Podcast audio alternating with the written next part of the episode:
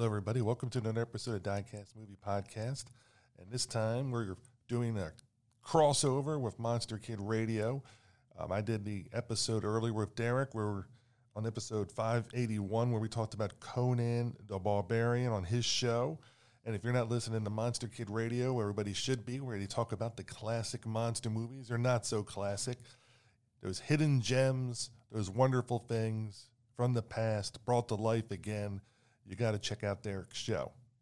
And of course, listen to episode 581 prior to this episode if you want to get the full version of Conan the Barbarian before we go into Conan the Destroyer. I want to thank Derek for taking time out to let me to let me be on his show and for him to be on our show. And otherwise, let's get on to what Ben, Derek, and I talk about with Conan the Destroyer. Hello, everybody. Welcome to another episode of the Diecast Movie Podcast. Uh, today, we're going to be doing a movie review of the wonderful movie Conan the Destroyer, the sequel to Conan the Barbarian.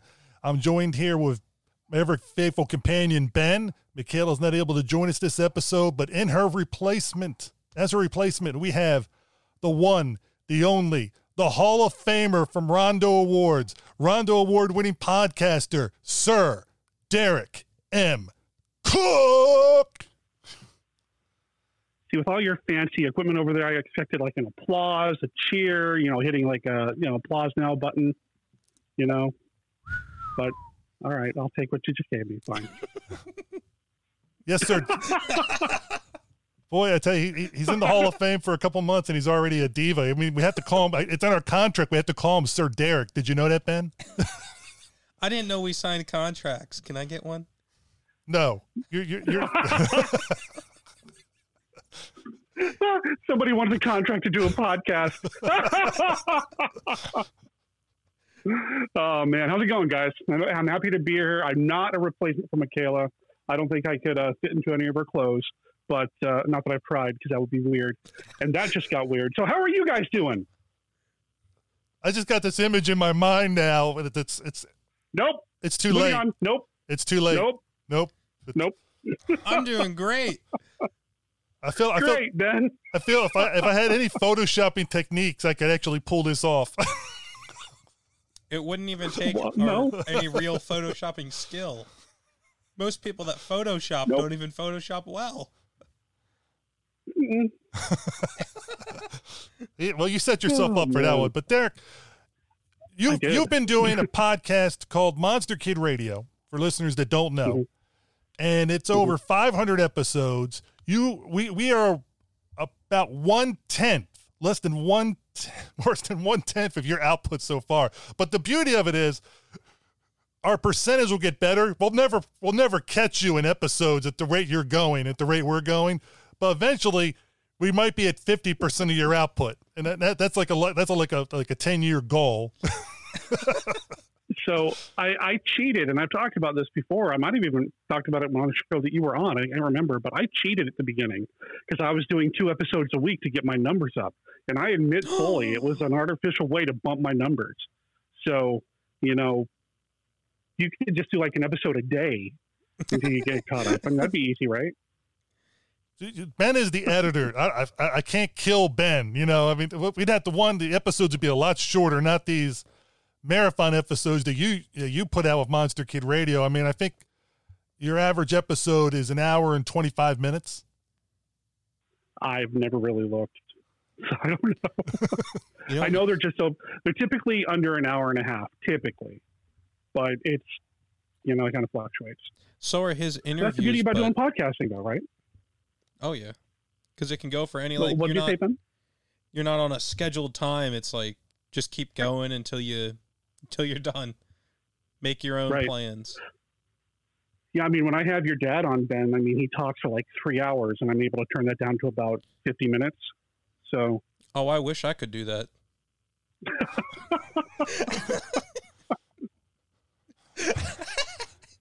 I'm getting, I'm getting tag teamed here. All they need now is luchador masks, and I feel like I'm definitely in the bad spot.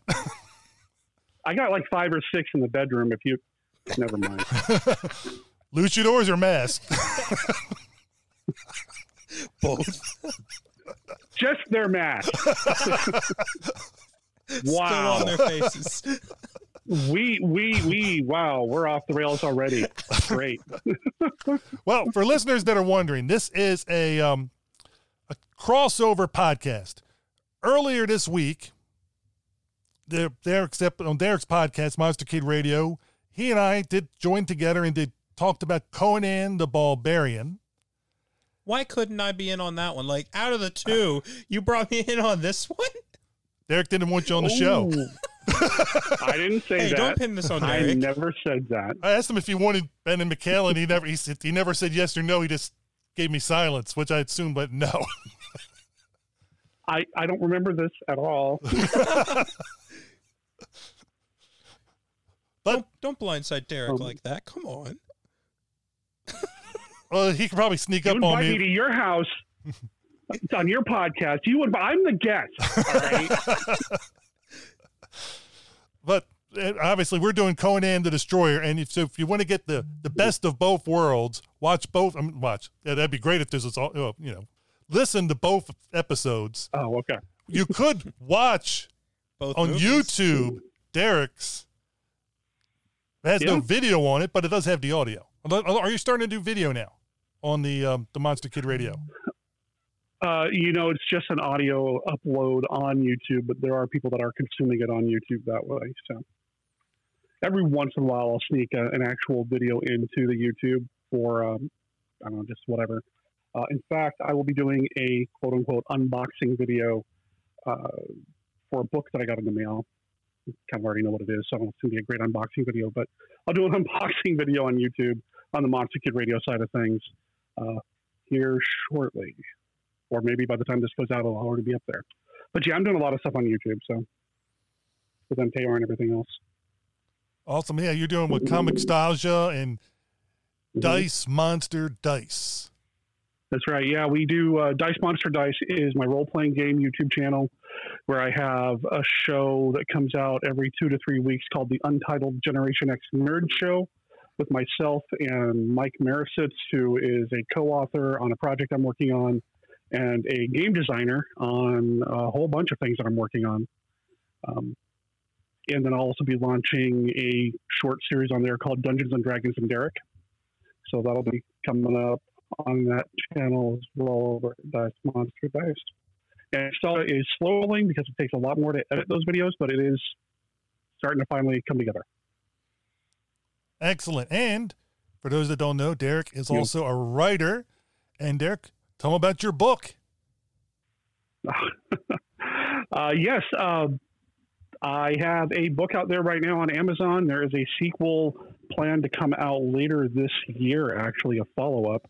Uh, this is called Monster Hunter for Hire. It is uh, volume one of the Supernatural Solutions, the Mark Temple case files. It's a collection of short stories featuring a man by the name of Mark Temple, who is hired to deal with, well, supernatural uh, issues. If there's a vampire on an airplane or a werewolf in the middle of Idaho or just a ram- random zombie shows up somewhere, he's your man to call. He will deal with it. Costs a lot of money, but you know these are special cases. Uh, you can find that on Amazon at marctemple.com, and Mark is spelled with a C. So it's M A R C and then temple.com. Uh, there is a follow up in the works called Call for a Quote, which will be another collection of at least five more stories featuring Mark Temple and the events that happen in his world. And for those that are looking up on Amazon, um, when you look for Derek's name, his last name is pronounced Cook, but it's not spelt like you would think Cook is normally spelt. It's K O C H. well, if you go to marctemple.com, I've got that set up as a shortcut to go straight to the Monster Hunter for Hire page on Amazon, and uh, I've got an author page on Amazon as well. You can click to through that. So, excellent, excellent. Um, Derek, there's one thing I don't know if you've ever seen. Have you ever not seen, but have you ever heard about the movie Unearth? I feel like with a title like that, I should. Um, it, it, and I feel like maybe I even have stumbled across it, but I can't be for sure. I have so many movie titles floating around in my gray matter. I have no idea. Well, we're going to play promo for it in just a second, but I interviewed the filmmakers for it, and it came out on episode 51. For, for people that are listening to this podcast for the first time, you can go back to episode 51 and learn more about the behind the scenes of it. But to give people an idea what it's about, we're going to play the promo for it right now. Hello, listener. John Lyons here, one of the filmmakers behind the new fracking horror film Unearth. Unearth follows two neighboring farm families whose relationships are strained when one of them chooses to lease their land to a natural gas company. In the midst of the growing tension, the land is drilled and something long dormant and terrifying, deep beneath the Earth's surface, is released. The film stars the legendary Adrienne Barbeau and Buffy alum Marc Blucas. I don't think you guys are seeing the full picture. Catherine, look around you. You got a highway at the back of your field now. And where's your dairy business? Huh? In my farm? The world is leaving us behind. But if you make a tree good, its fruit will be good. You make a tree bad, its fruit's gonna be bad. We don't need fucking fruit. We need a miracle. Yeah. George. Hey, Catherine. You make the decisions that's best for your family. I'll make the decisions that's best for mine. Unearth takes a dramatic, slow burn approach to the real world horrors facing many of us today in the tall shadows of big industry. Starting July 6th, Unearth is available to buy or rent on all the major VOD platforms, including Amazon Video, Apple Movies, YouTube and Google Play, Vudu, Xbox, and Fandango Now. For more information about Unearth, just listen to our interview here with Steven on Diecast, or go to unearthmovie.com, where you can also find the soundtrack, poster, shirts, and pre order the Extras Pack Blu ray later this summer. Thanks for supporting indie film, and now, back to the show. So, Derek, having hearing that little bit of, about the movie, what do you think? I'm fracking excited. what one of its tagline is is it's a fracking horror film. I, I caught that at the beginning. That's why, yeah, that, it's not as funny if you have to explain the joke, but yeah, okay. but it's but it's a it's a drama horror film, and as he said, it's a slow burn, mm-hmm. which is to me when I saw it, and I was able to see it um, last year at the film festival level. Uh, it's very enjoyable, and and, oh. and Adrienne Barbeau, it's like unlike some where you bring names and they're only in there for a couple of minutes she is in this movie. Mm-hmm. You know, she is an integral part of the movie. She is in there for a good, very good portion of it. Um, all, all the first half of the movie is basically full character development, and the second half, all hell breaks loose. now, for Derek, I don't know if you when so, you when you go to watch this movie, it's a low budget horror film. There's two things yeah. besides the cast, which you heard a, a, few of the actors in it. It's it's a, yeah, Adrienne Barbeau. I mean, that's awesome. And, and Marc Blucas, and um, there's a whole bunch of others. It also has, I know you like this, an awesome soundtrack. Nice.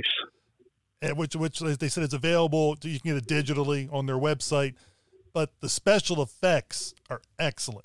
A lot of practical effects, very little CGI. It's called Unearth, and there is a website. You said yes. Do you know where? I would love to check out that score. Oh, Unearth. It's it's it's basically if you type in Unearth the movie, it should pop. You should be able to pop right up. If not, I'll forward it to you after this. I don't have it on the top. I don't have the exact address right off the top of my head. Okay. Yeah, I wasn't able to find it easily, but you know, I'm also running like three or four different web browsers at the moment. So I'll look it up later. But that sounds awesome. And uh, yeah, if it's got a good score, I'm you've already got me, you know, interested. So yeah, that's great, man. And Adrienne Barbeau is awesome. I love that she is committing to these horror projects the way that she does, these indie projects. She's great. Exactly. what can you say about her? She's just wonderful. Now that takes the us. Scores by Jane Saunders, and I don't know who that is. Interesting. And they talk okay. about how she came up with the score during her interview. So for again, episode fifty-one. Listen to that. You get some behind the scenes. We don't spoil anything in the interview, so you can watch and you can listen to that that before you watch it. Have no problems at all. And um, there are. I will say this: when they they did talk about um, when they were showing it at the different theaters recently just to give it a little bit of a premiere before it goes to mm-hmm. digital. Mm-hmm. They actually had one person during one scene leave the theater and have to um, regurgitate during one of the scenes. So there, there is there is a scene that's a little bit of a, a gross. I know I, I figured out what scene they were talking about. I asked them later on. I was correct, but it's uh it's it there is there was I figured it had to be this one scene. When you see the movie, you'll know.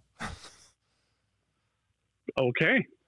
I personally didn't think I was going to get sick. I mean, I didn't get sick from watching. I didn't think it was that, but but everybody has a different level. So is it grosser? Sounds like a bunch of lightweights is what to me. is it grosser than when Arnold rips the horn off of the giant monster, or less gross? Look at that. He give that man a contract. he is smooth when it comes to these podcast segues. That was awesome. Because I I just watched it today before I went to work, and I got to say I didn't realize how gross that scene actually was until I was watching it again, and I was like, yeah. Mm, I don't want to look at this anymore. But Conan the Destroyer, the PG sequel to the rated R Conan the Barbarian. How does Strike happen? number one. and why did it happen? It's because the producers thought they would make more money if it had a lower rating because more young a younger audience would be able to come in. So they Disneyed it. It's not Disney. No, I don't- Disney doesn't own everything yet. Yet. that we know of. Well, okay, wait a minute. Technically, a lot of this comes from the Conan the Barbarian comic books that were published by Marvel in the 70s. And who owns Marvel? Disney. But it was a contract Mhm. from the estate.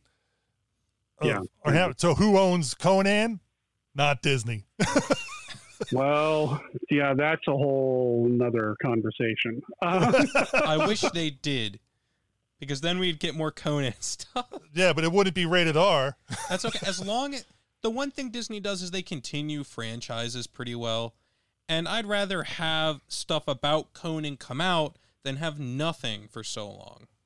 That's that's just my opinion. yeah, Be careful what you I'm wish still for. grumpy at. Hey, I'm still grumpy at Amazon for not following through when they were going to do a Conan project a few years back. So, yeah, I hear you. See, you- You're bringing the man down. You can't bring down Sir Derek. Hey, this is this No, is hey, n- common misery right here.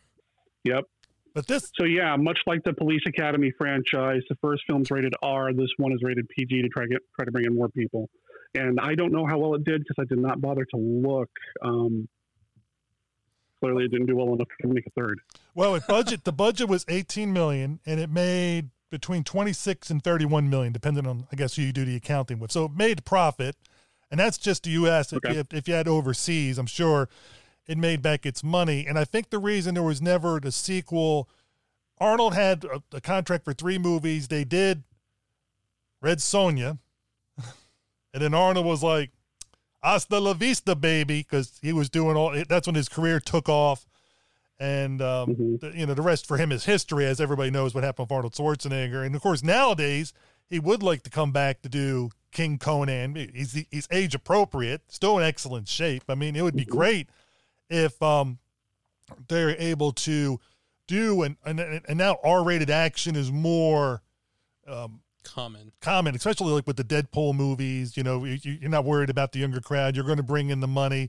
I think it would it would be great to see. You know, if, if the if the script was right and uh, the right action and the right director, I think we'd all be happy. I also, Yeah. I would Yeah. also have some personal stake in that because I bought that collectible Conan, King Conan statue a couple years ago. So I would like to see King Conan come back to raise its price for resale, maybe. The one that you gave to I'm me, on it. I'm in it. I'm in there, man. I, I'm I'm for it. I'm all in. wait a minute, the King Conan statue that you gave to me for my birthday. Yes, just to prove that I didn't blow off money on it that I shouldn't have. He's already he's already waited for me to die, Derek, and get and move the memorabilia. Hey, I just got to know. You did say when you die, I have to take all the comic books and make sure I don't get ripped off. all 10,000 plus comic books are all his. and I got I got Fantastic Fours going back to ep, uh, issue 51. So there's, Right some, on. there's some good stuff there. A lot of Conan too. But whatever the case, that's not about the movie. so um, Ben, why don't you give us, since you just saw it the most recently, why don't you give us a little summary of what the movie is, what happens? So Conan gets conscripted or tricked by the leader of a small city state in order to take her, her niece on a magical quest to find a gem to then go and use that gem to find a horn to then summon an evil demon god thing. That's basically the gist of it. Along the way, um, of course, the niece starts to have feelings for Arnold Schwarzenegger's character, Conan. Uh, and Gross. Yes. And Conan forms a group of followers who are not very similar to the followers he had in the first movie, unfortunately. And you get a lot of um, Conan rev- reminiscing about his lost love, Valeria, and a lot of um, a lot of weird, a lot of talking and fighting. It's they're either talking or they're fighting. That's basically it. All right. So before we start talking about more about what happens in the movie, let's talk about the cast. Um, Derek and I talked a lot about Arnold Schwarzenegger in the first movie, but Derek, what did you think about his performance as Conan in this one, as compared to the? the I didn't original? like it as much. I did not like it as much at all. It was too Hollywood. It was too slick. Um, I like my Conan to be a little rough around the edges, and I felt like this Conan was not as rough and ready as the last one was. Um, I know it's the same character. I know it's the same actor. Uh, I feel like Arnold has got a better grasp of the English language at this point, um, and and knows how to work in Hollywood at this point. Whereas in the first one, he seemed a little bit more barbaric to me. But I, I wasn't a huge fan of his performance. No. I kind of got the same thing. I thought he did a lot more muscle flexes every time he was holding his sword this time than he did in the first one. Um, Yeah. I also felt that there were times where they they would just only show him in, in the fight scene. I guess it might have just been for effect reasons, but um, different fight scenes where you would get a shot of the enemy, then a shot of him, and then a shot of a net pulling two people to the ground, but then you just see two people laying on the ground. I, I thought it could have been better executed in Yeah. places. There are some really odd editing choices made through this film, things like that. Um, and you know, the director has gone on record by sa- saying that he thought Arnold was too clothed in the first film. He wanted to make sure that Arnold was 99% undressed and oily, um, which again adds to that slickness that, that I didn't like as much. Well, part of it with the interesting editing is that the original cut of this film was rated R, and they had to Mhm. cut it down to get the PG rating, and so a lot of scenes were cut out. Um, and so the fighting could have been affected. Where you know here you already filmed it, and then they're like, oh, and and the director was trying to film for PG, thought he was doing PG, and um, you know, and, and I guess you know Richard Fleischer was surprised when he found out, oh no, it's rated R, and then they had to go back to the editing room to get it down to the PG. Where I think if there would have been a PG 13 rating at this time, I think it, it would have been a little different. It might have been, it might not have been as many cuts as as they as they made to it.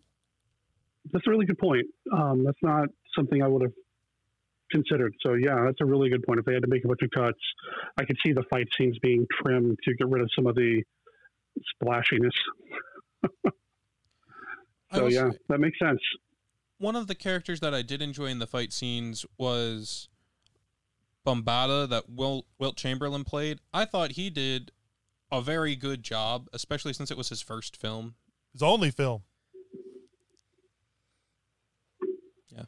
I love Wilt Chamberlain. This actually, I this is what started this whole Conan crossover was was Wilt Chamberlain. I was on Derek's show. Somehow Wilt Chamberlain came up, and I said, and, and Derek's like, "What film is he in?" I said, "Conan the Destroyer," and I think Derek said something bad about it. And I said, "What's so what's so wrong with Conan?" I said, "What's what's so bad or wrong with Conan the Destroyer?" And which led to people commenting on his show, and which led to this two movie event happening. right, Derek? yeah Listeners wanted this. Yeah. No, I I agree with Ben. No, I am that uh, I was more impressed than I remember being impressed with this film. Now, to be clear, I hadn't seen this movie in at least a decade before rewatching it for this conversation we're having now. And I think the last time I saw it, it might have even been edited for television. so it was cut even more than what we have on disc now. And uh, I don't remember liking Wilt Chamberlain, thinking that he felt stiff.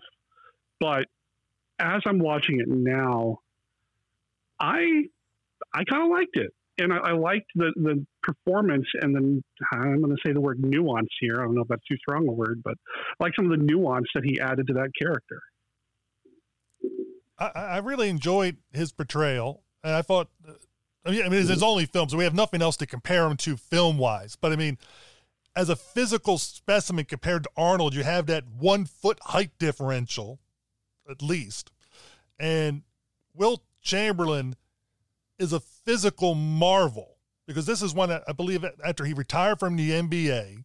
So he's a lot older than Arnold, but he just looks like somebody that could take on 10 guys. I mean, it, you, you, like mano a mano, that fight between him and Conan at the end is is a great fight, and you just you're waiting for it and waiting for it, and I thought it was a good fisticuffs. Well, if anything else, or excuse me, if nothing else, he's got reach.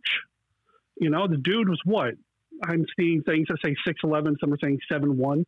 He's got reach. He's going to hit you before you get anywhere near him, uh, and you give him that well, that Morning Star looking thing that he was swinging around, that mace. Now it's deadly, and uh, I, I bought it. I bought it.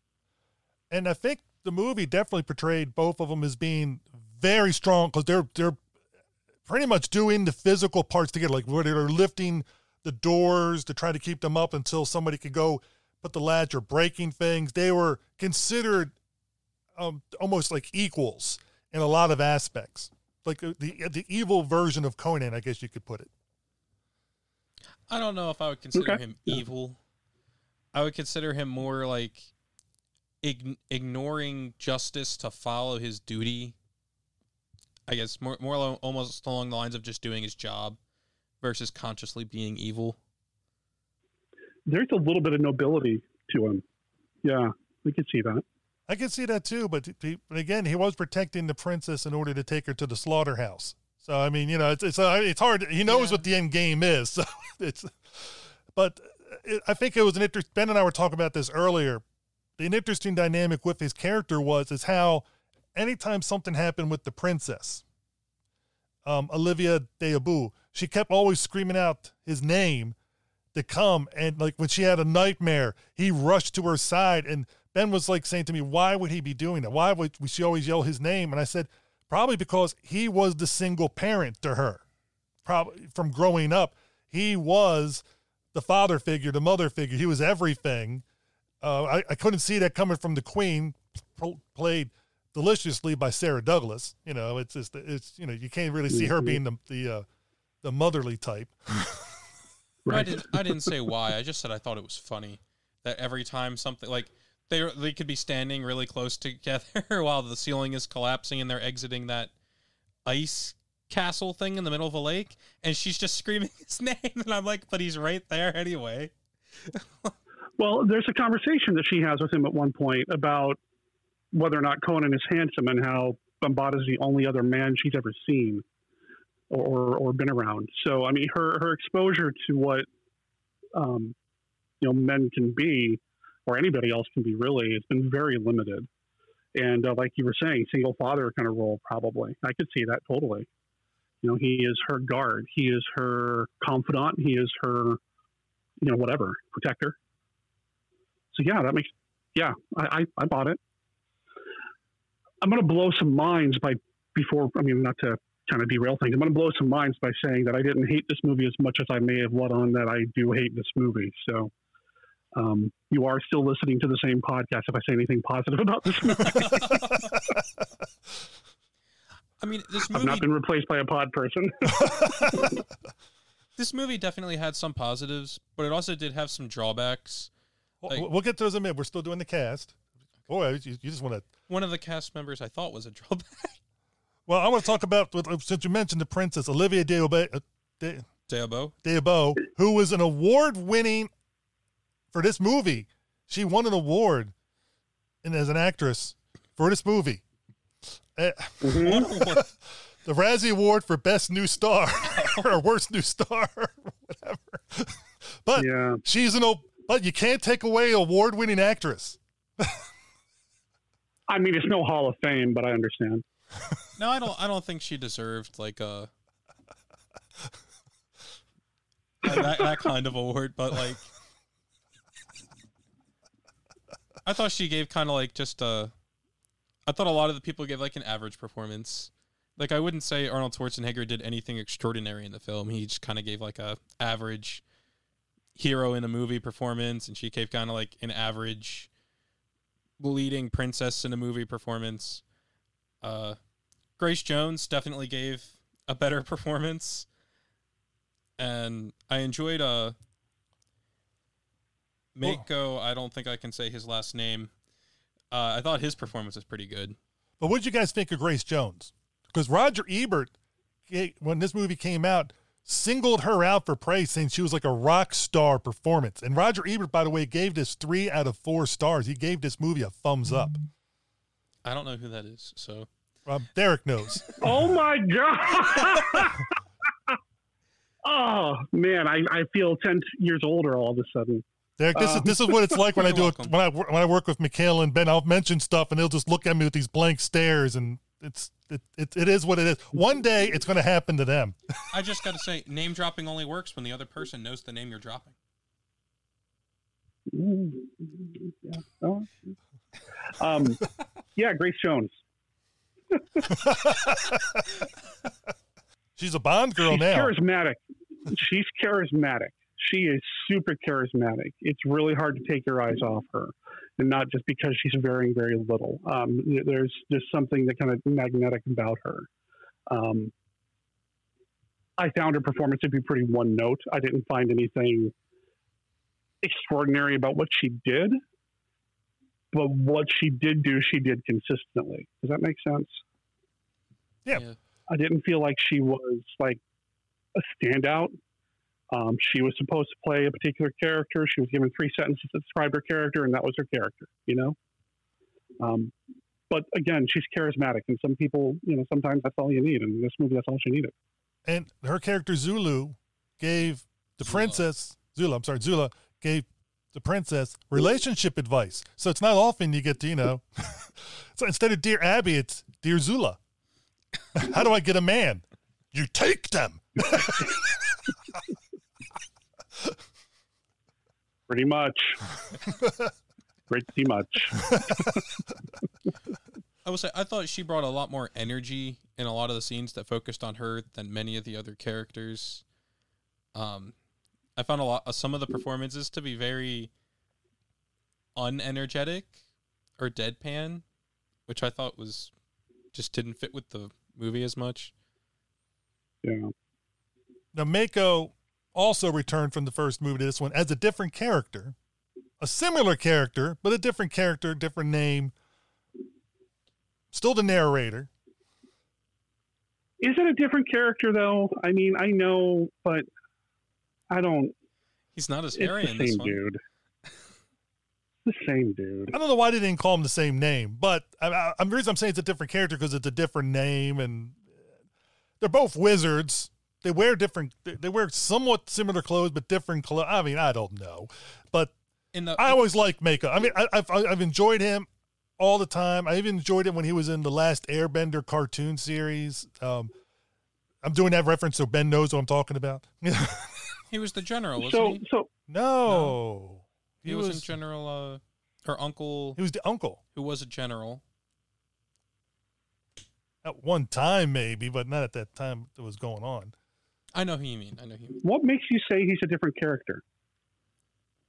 Doesn't doesn't he Because he's not given a name in the first film. He's Yes, just he- called the Wizard. doesn't he have a lot more he doesn't hair in have the a- first one? Well, times past. That's right? true. That's true. I think he was given a name in the first one. I'm I'm double. You know, the, the Internet Movie Database never lies, Now, it did seem like he recognized. and he's just listed as the Wizard there. It did seem like he recognized Yeah. Conan in this one, like they knew each other. Yeah, he was called the Wizard of the Mound, and this one, I mean, what I'm reading says he's different. I look at it because the, the first one he was more, a little more of um, not battle ready. You remember because he, he he put on all that armor and he actually, I guess you could say, he killed somebody, but it was almost like by accident. But he did. He was he was in that wonderful turtle like armor. in the first movie. Right, It yeah. been- But in this one, he's not that way, and he seems to be more less more energetic about it getting into the fight. Where in the other ones, he was he was he was more. This is what you got to do. Go do it. You know, he was Okay. not always. The only time he joined the battle was when it kind of came close to his his um, mound. So I and I hear what you're saying. Um, to me, I guess I can make it work in my head that having been with Conan and surviving the Battle of the Mound, he's a little bit more. He's kind of gotten over some of that, and he's able to get more actively involved. Um, the IMDb doesn't give him a different name for Conan the Barbarian, and Wikipedia says it's the same dude. But again, these are internet sources, so I don't know. I always just assumed it was the same guy. When I first saw the But- film when I was 15 years old in the movie theater, I thought it was the same guy at that time. I'm just saying now I'm starting to think it might, you know, I'm thinking it's two different characters played by the same actor, but it could be the same guy. I mean, it's, whatever the case, he always brings, he always does a good job. I, don't blame, I don't blame, Even all of these guys, yeah. I'm not blaming Okay. actors for what the script says that they have to say. You know, I mean, I'm not going to blame Sure. them for that stuff. I mean, the, the script is not as good as the first movie, and I think that's where a lot of the flaws is the script and the forced PG rating. That uh, you know, and, and some of the special effects, but which we'll get to in a Mhm. little bit. But I mean, otherwise, Mm. I, I've I always enjoyed him. I've I've yet to see him do a bad performance in any movie I've seen him in, or any voice work, or any of that stuff. He always seems to bring a good, uh, a solid solidness to spectacular. Highlander four. The best movie ever made. not not to. Ru- I'm sorry, Highlander three. Excuse me, Highlander three. Not to ruin it or anything, but you know, like, Derek, be careful what you say because listeners will start calling your podcast. Oh, now you guys got to talk about Highlander. You mean Highlander, the greatest No, sci-fi we don't. of all time? hey, that first one had a pretty good soundtrack. Highland, the first Highlander's great, and it should have stopped. yeah, that, that the second Highlander, it was the. the, the I'm not. We're not going to go in there. It's just. It's, the, let's just. Let's just say there's a Highlander reboot in the works supposedly with Henry Cavill, Yeah. Cavill the playing Whatever. the Highlander, but Yeah. Why? because That's the real reason why. now Sarah Douglas. The Douglas. real question, though, is the real question, though, is that will it star Henry Cavill's mustache? That's what I want to know. The handlebar that he had in a. oh what was that? He's, he's saying that because of the Superman movie where they, you know, they they took it out and let the, the, So the they had to CG it out of the original Justice League movie. Justice League anyway, movie. Sarah Douglas. Sarah She's- Douglas. Sarah- Justice League movie starred uh, features Superman, and and and Sarah Douglas was in a Superman movie. I'm trying to get you back on track. Yeah, I know. well, I was heading to Sarah Douglas too, but yeah, she was in two the first two Superman movies with Christopher Reeve, um, and she played a bad person, a bad guy there, and she plays the uh, the head baddie here. And, And she's a bad guy in Beastmaster 2 as well. Oh. Another movie on par with this one. and and in V, the the the, the second miniseries. That's right. yes. She did do the bad guy crazy eyes, right? Oh, she's great as a villain. You- oh, she's amazing as a villain. Um, I didn't care that she was a villain. I had such a crush on her as a kid, dude. Mm. Um, I gotta say, she didn't have much to work with in awesome. this film in terms of screen time, but I think what she did when she was on Yeah. screen was well executed. Well, according to Sarah Douglas, with the editing, a lot of the scenes that she was in were edited out. She had a sex scene with Arnold that was cut. She had a scene Oh. where she was having simulated sex with the statue cut. And um, there was another scene also that she said that she was in that was cut. So she was in several scenes that were cut. okay, Once you This said movie was sex scene directed with the by- statue. I mean, this movie's directed by Richard Fleischer, who directed 20,000 Leagues Under the Sea for Disney. What is this guy doing on set to get these? I don't never. Once you said simulated sex with a statue, I was like, okay, I'm glad it got cut now. Well, here, here, I'll read exactly what she said. It said, in, including a sex scene with Schwarzenegger, slapping Chamberlain, a virgin sacrifice, and the seduction of a statue. The seduction. How does one seduce a statue? in Yeah, well, if I ever interview Sarah Douglas, I'll ask her, and we'll, we'll we'll have we'll have it on the record then how she seduced the statue. We'll never get to see it, obviously, because if it was, if the footage was out there, it would already be on a Blu-ray with Conan the Destroyer. Maybe, yeah, yeah. Oh man, she's great in this though. I, I she's. I, I feel like a lot of the people in this film they have that, like I said, that charisma. You can't help but watch them. Um, and she just what did you did you use the word deliciously evil or delicious in her performance? Deliciously, a, a delicious it, performance. She was just it's exactly what you. It's like when you watch like Martine Beswick, who also plays evil characters so well, when or Vincent Price. You have certain people that are able to bring the good bad to the movie. yeah. Yeah, if you don't have a good villain, your, your movies, especially a movie like this, any kind of fantasy or sword and sorcery, you need a good, strong villain, which is another reason why Kull the Conqueror sucks. But this is, I, yeah, I'm I'm on my Robert E. Howard, Howard horse all of a sudden. I'm sorry. That's okay. It's okay, Sir oh, Derek. It's okay. You are Sir Derek, Hall Just of Famer. let it flow. Let the consciousness flow. Now, for those that those that love Star Trek, the original series, we have a we have a character, an actor in this movie that was in that Jeff Corey. Just skipping to Jeff Corey. Grand Vizier. I'm well. I always I always love Jeff Corey. I mean, what can you say? Have you ever seen him do anything? I mean, in a movie that's that's bad. He's always. I mean, he's always been like I said with Mako. You a great, you know, you get a solid performance every time, all the time, and he brings it. No, he's a great character actor. He knew what he was good at, and he did it really well. Yeah, for sure, for sure. Okay, now he's got a great voice, a are really good voice. Are we just gonna skip over Conan's sidekick, who was for some reason in this movie? I was going to. I was Can waiting. We? I was waiting for last because I didn't want to bring Derek down too much. But yeah, we'll bring up Tracy Walter, who was a last minute substitute. It felt like a last minute substitute. Like I say, I feel bad after finding out that this was like last minute, went right in and had to do it because I I would hope that if he had more time with the script or something, he would have been able to do a better performance because this one. Derek, do you know who originally was supposed to play Malak? No. David Lander, Squiggy from Laverne and Shirley. Oh my god!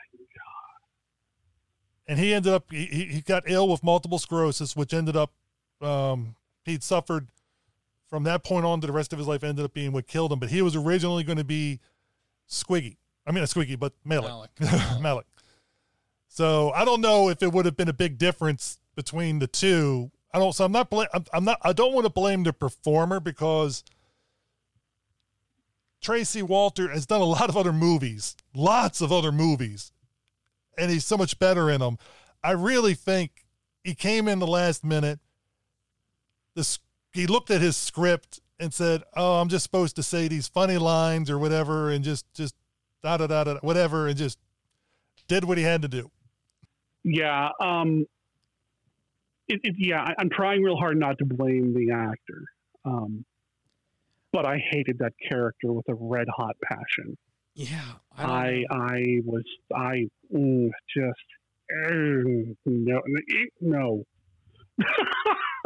That was great podcasting, by the way. All the grimacing and faces I was making. Yeah. And the, um, and, and, and the slashing at your neck. You know. I, I, I, I, mm, I don't like to yuck it up when it comes to my fantasy stories or my genre stuff. I don't like throwing in one liners left and right. I don't like drawing attention to the humor in the scene. Humor can be there, but let it be natural. And I felt like this character was doing everything it possibly could to say, haha, look at me, I'm funny. And I can't imagine Conan suffering a fool like that for very long. Yeah, I thought maybe the funniest scene that he was in was at the end where the princess said that every court needs a fool.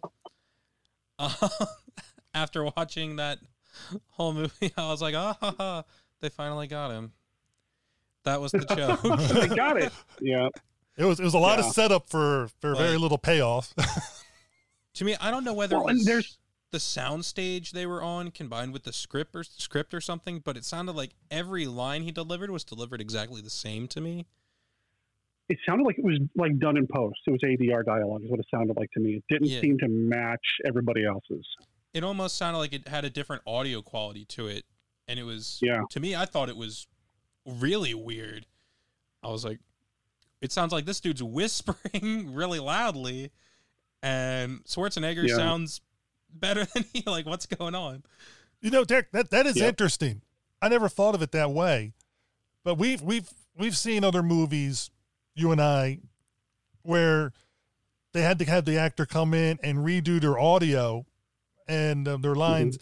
And uh, um, I'm trying to think. Russ Russ Tamberlin with um, oh, what was it? Um, War of Gargantuas or Yeah, that's the one he's on. yeah. And he literally just phoned in his audio. Yeah. And I'm sure he wishes he could go back and fix it now because then it was just a movie you only see once, but now it's, it's like it's it's taken on a life of its own. And, um, right. and I, I think with this one, maybe his performance was a lot better if we had had if they, if the original audio would have been captured. It's hard to say because unless they changed the dialogue, I think we'd still be suffering some issues. But maybe the delivery was better, or imagine if the delivery was worse and this is the better version. Oh man, yeah. And and I know the guy that played the thief's sidekick in the first film was not a professional actor, um, Gerry Lopez. but I, I I really wanted him. And I almost felt like they were trying to almost trick us into thinking it was the same guy, because there's a scene where they're going through the city. Hey, look at that camel! Remember what happened last time? Kind of like a is that a reference to what happened with the camel in the first film? I don't know, but yeah, it just I always thought that it, too, but the they had to edit out the original part with the camel. Um, Yeah, now that you're saying you talked about that, I'm like now I'm wondering if that was the because case. they used wires to pull the front hooves down, like when when he was a hit or whatever, and so they they cut that scene, so you only see the second part with the camel. What are you talking about? The first movie? Gotcha. No, this movie, according to according to the all knowing Wikipedia, Well, when I just watched it, I saw him, Arnold Schwarzenegger's riding on a horse by the camel, and he says, "Sorry about last time." yeah, they cut the and earlier then the scene. horse spits at him, and The then camel. he hits the horse. The camel spits at him, gets all over him. He hits it on the head, and the camel goes down. Yeah, I think they said I don't know, whatever. I thought it was always the original camel from the first movie. I always thought it was a nod to that. Like uh, Which is weird too. Like, how do you recognize you recognize that camel over there? okay, buddy. All right, I didn't recognize that it was the, the same, camel from the city. first. Yeah, Like, Oh, I yeah, thought this was a different city. I thought we had moved geographical locations. I was like, what? oh Yep. man, of course, maybe he does this to all the camels. You never know. It's just he a just has a camel thing hater. about camels.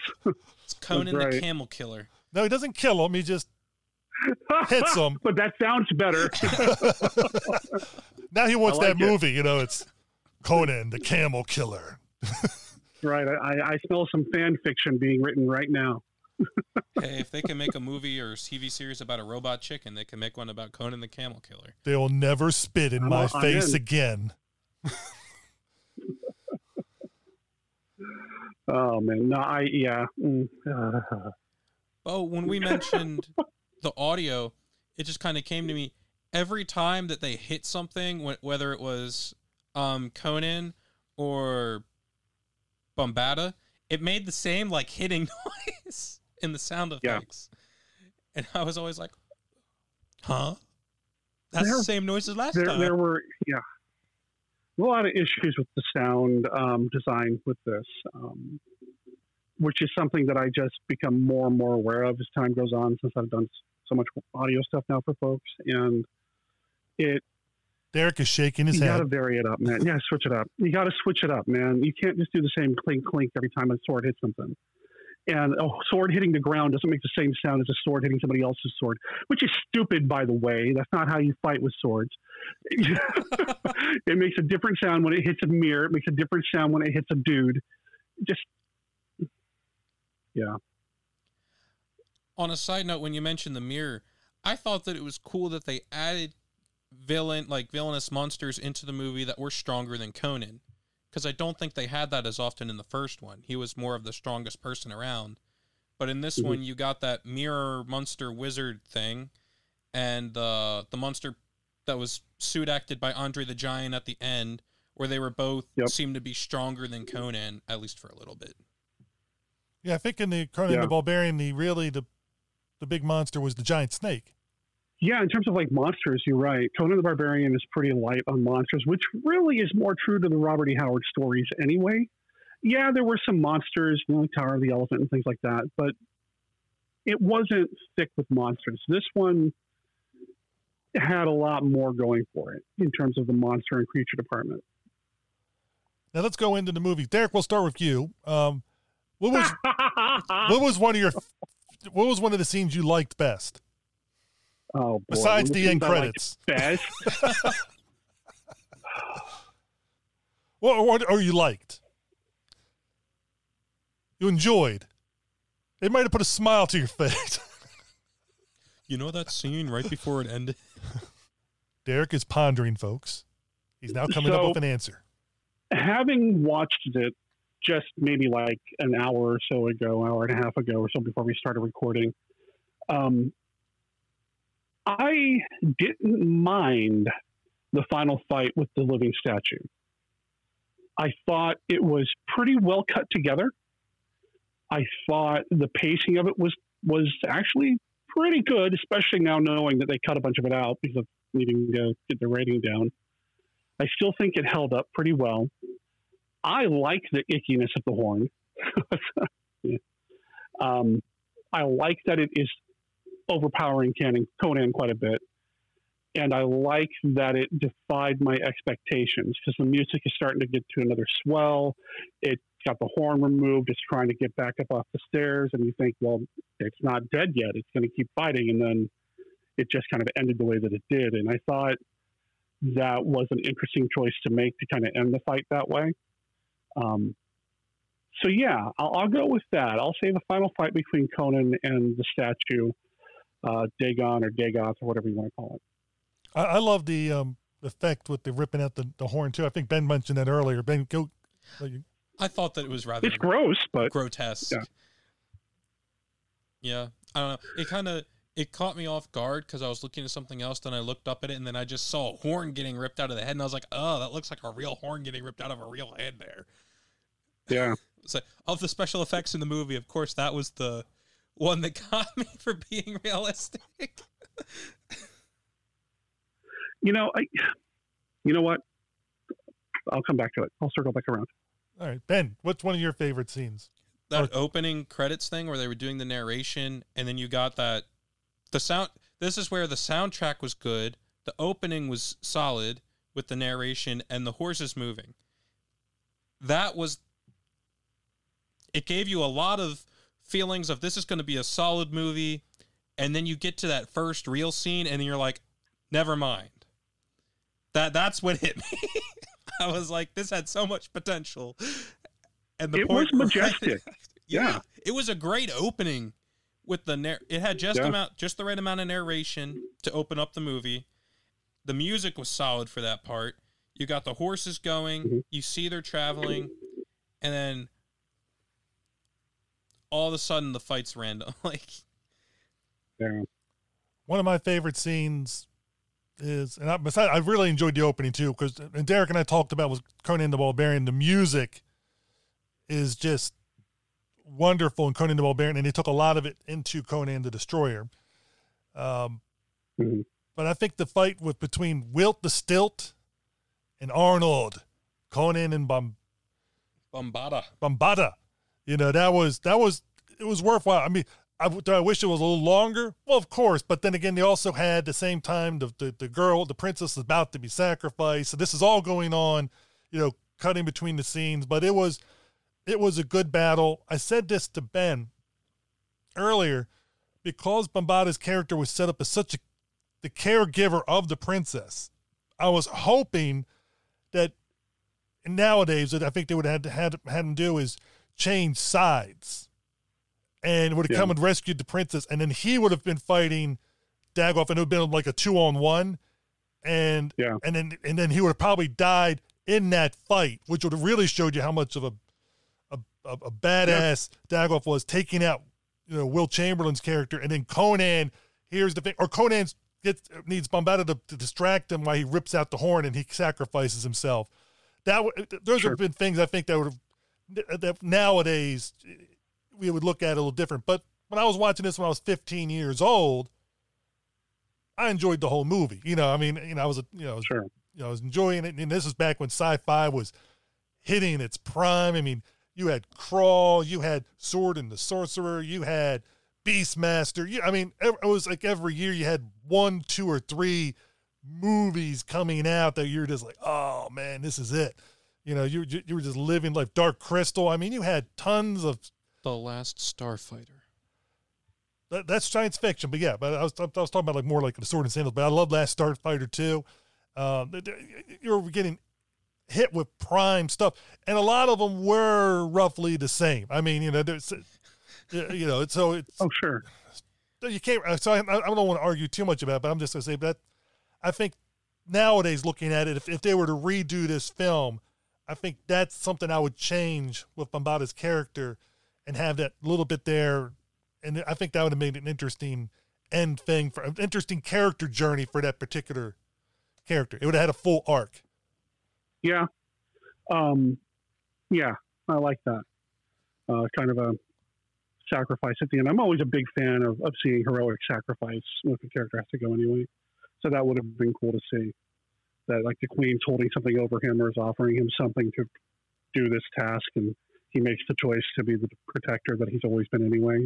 Yeah, I would like that. Yeah, I think it would have That'd be been cool. nicer if he would not have known about the, the her being sacrificed.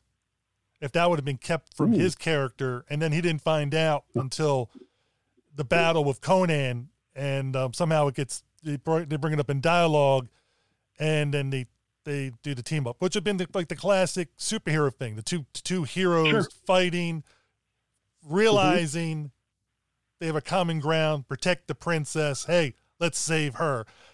I think I think we just made Yep. a better movie. Yep, Well, that we did. I almost saw it as Conan didn't care too much about the princess at all, really. I saw it as more of he was just ticked off at the lady that lied to him that they could bring Valeria back and just wanted to screw her plans up. Because at first he was fine with sacrificing the princess. When uh, Akiro, the wizard, told him about the prophecy, he at first he was kind of like, "Oh, whatever. It is what it is. We'll see what happens." No, I don't think it was. I don't think it was processed at the time. They were in the middle of some stuff, but yeah, when he was told that, it didn't really. He didn't really care, but he did care later on. I mm-hmm. think if he would have gotten Valeria back, I think he would have gone through with killing her. I think that's just what his character was at at this point. I think Conan was supposed to be more emotionally distraught throughout this film than what he was. But Well, I mean, supposedly Schwarzenegger was not happy with the tone of the movie either. He thought it was a little too silly and basically did the movie under protest. So I could see him kind of holding back a little bit. Um, if you felt if you thought this one was silly, eh, the, the, the Red Sonja was following. oh, And listeners, if you want Derek to do that one, you're gonna have to you're gonna have to send money. yeah, sure. I'll set up a uh, make Derek suffer through Red Sonja GoFundMe page, and Well, because you have to get the therapy sessions afterwards. right. oh man. well, all right. so Derek, what else did you what else did you um like about it? or not hate. Well, I'm a film. I'm I'm a film score junkie, right? And, and I talk about this on my podcast all the time. I love film music, and I love heroic fantasy film music in particular. Not just because you know it's fun to play during a Dungeons and Dragons game or something, but you know it's it's inspiring. It's encouraging. When I was in community college, I took a, a fencing class, and I had a Walkman with uh, the Conan soundtrack playing while I was practicing because who doesn't want to wave around a sword when it's a foil but get my hands on while listening to Conan the Barbarian? That's awesome. There are some moments of genius in this film. However, if you don't mind me talking about something I disliked on top of this, there are many, many more moments where it's uninspired. And it's hard to say that because it's Basil Poledouris and his music is masterful but man, there are so many moments where it didn't work or it was a callback to the previous film in a way that didn't benefit what was happening on screen in this film. And again, if the score was composed for the longer cut and they had to make some changes when they did the edit to get it down to a PG, I could see the score, the soundtrack taking a hit.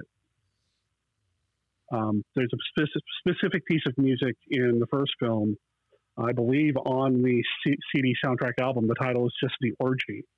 Uh, it's it's the big scene before the three of them come in and they're all painted up black and white and all that, and that's some great music that belongs to that scene and those characters. It has no place in this film because that scene, those characters aren't in this film. And there's a lot of moments like that. Conan can have a theme, sure, but don't play Thulsa Doom's music. He's not in this movie. And I felt like that happened a lot in this film. But the moments that stand out, like the stuff at the Crystal Ice Palace thing, that was awesome. The fight between Conan and Bombaata, that was great. I have to say, I really enjoyed the ideas they came up with in the film. Hmm. Like the idea of the mirror monster wizard person who, when you hit the mirrors, it hits the person. That was kind of cool. Uh, the idea of the statue coming to life and them fighting the statue, that was pretty cool. But I thought their execution in some of the areas was lacking. And it was usually the in between the fight parts for me that was lacking a lot. Uh, like their whole mission to go and get the horn after getting the crystal. I felt those that that was like just unnecessary travel time where not much developed. Mm-hmm. Yeah. What do you mean not much developed? That's where the princess learned about how to get a man.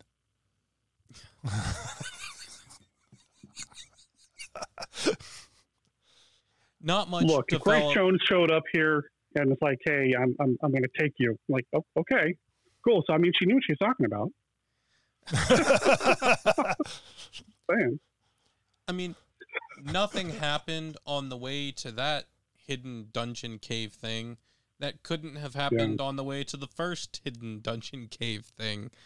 Like they could have just made it a longer journey to get to the first one, and then you get your middle of the movie peak, and then a little bit longer journey back, and then you get your end of the movie peak.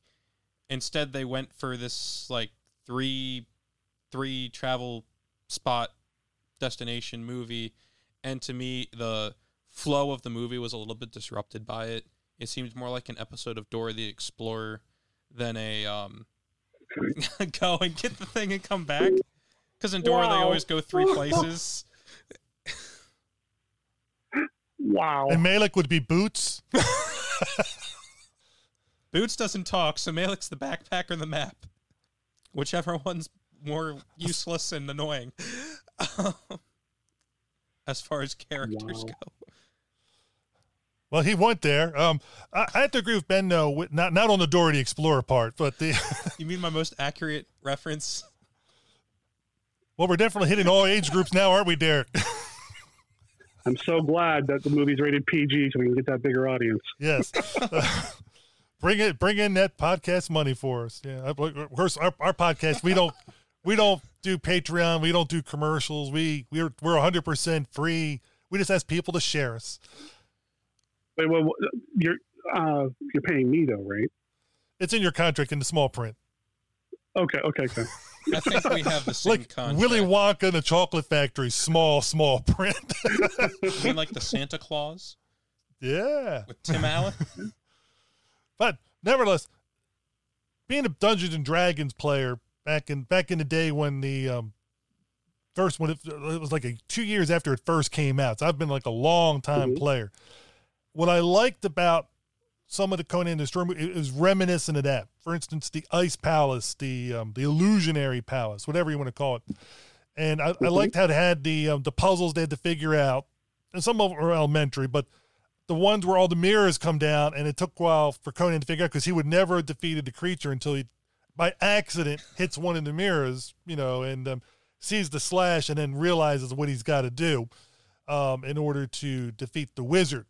And I thought that was that was good, and there were there were some other things, and I think this ties back with what Ben said. What he didn't like was going from point one point to another point to get to the third point, you know. But in Dungeons and Dragons, a lot of that is in the party thing. You, you got to build your experience points up before you can get to the big bad, so to speak. So you go and do these type of trips. So that, for me, it wasn't as big uh, it wasn't as much of a problem because I'm used to it in that fantasy trope where it's you have to go and get these acquisitions in order to fulfill the mission, which is very much done in the computer game versions.